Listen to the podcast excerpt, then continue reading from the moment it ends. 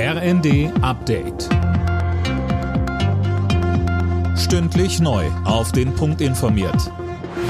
Ich bin André Glatzel. Guten Abend.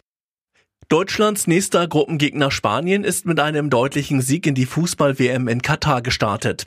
Die Spanier besiegten Costa Rica mit 7 zu 0. Zuvor unterlag die deutsche Mannschaft Japan mit 1 zu 2.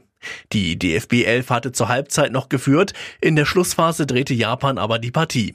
Kapitän Manuel Neuer kritisierte nach dem Spiel im ersten die Einstellung seiner Mannschaft. Dieses zwingende, dieses unbedingte Wollen dann äh, am Ende hat auch den Ausschlag gegeben, dass äh, Japan dann daran geglaubt hat, dass hier was zu holen ist und äh, wir haben gedacht, wir bringen das über die Bühne. Deutschlands Städte wollen angesichts der aktuellen Krisen mehr Hilfe von Bund und Ländern, etwa wenn es darum geht, Geflüchtete unterzubringen und zu versorgen. Außerdem mahnte der Deutsche Städtetag, dass auch die Kliniken dringend unterstützt werden müssen. Vizepräsident Jung sagte, Insofern fordern wir sehr, sehr schnell neben der Energiehilfe eine Ausformung dieses Härtefallfonds zielgenau, unbürokratisch und schnell. Ansonsten wird die Gesundheitsversorgung nicht nur in den kommunalen Häusern sehr, sehr schwierig.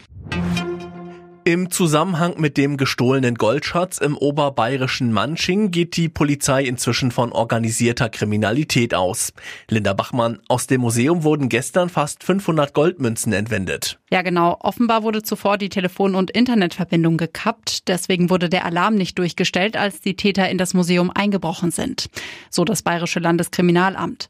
Der Fall weist Parallelen zu den Kunstdiebstählen aus dem Grünen Gewölbe in Dresden und dem Bodemuseum in Berlin auf. Das Deswegen tauschen sich die Ermittler auch mit den Behörden der beiden Städte aus. Ob die Fälle tatsächlich zusammenhängen, ist aber noch unklar. Das erste Spezialschiff für Flüssiggas, also sogenanntes LNG, ist in Deutschland angekommen, und zwar im Hafen von Sassnitz. Von dort wird es in ein privates LNG-Terminal nach Lubmin gebracht. Anfang Dezember soll das Gas dann ins deutsche Netz eingespeist werden. Alle Nachrichten auf rnd.de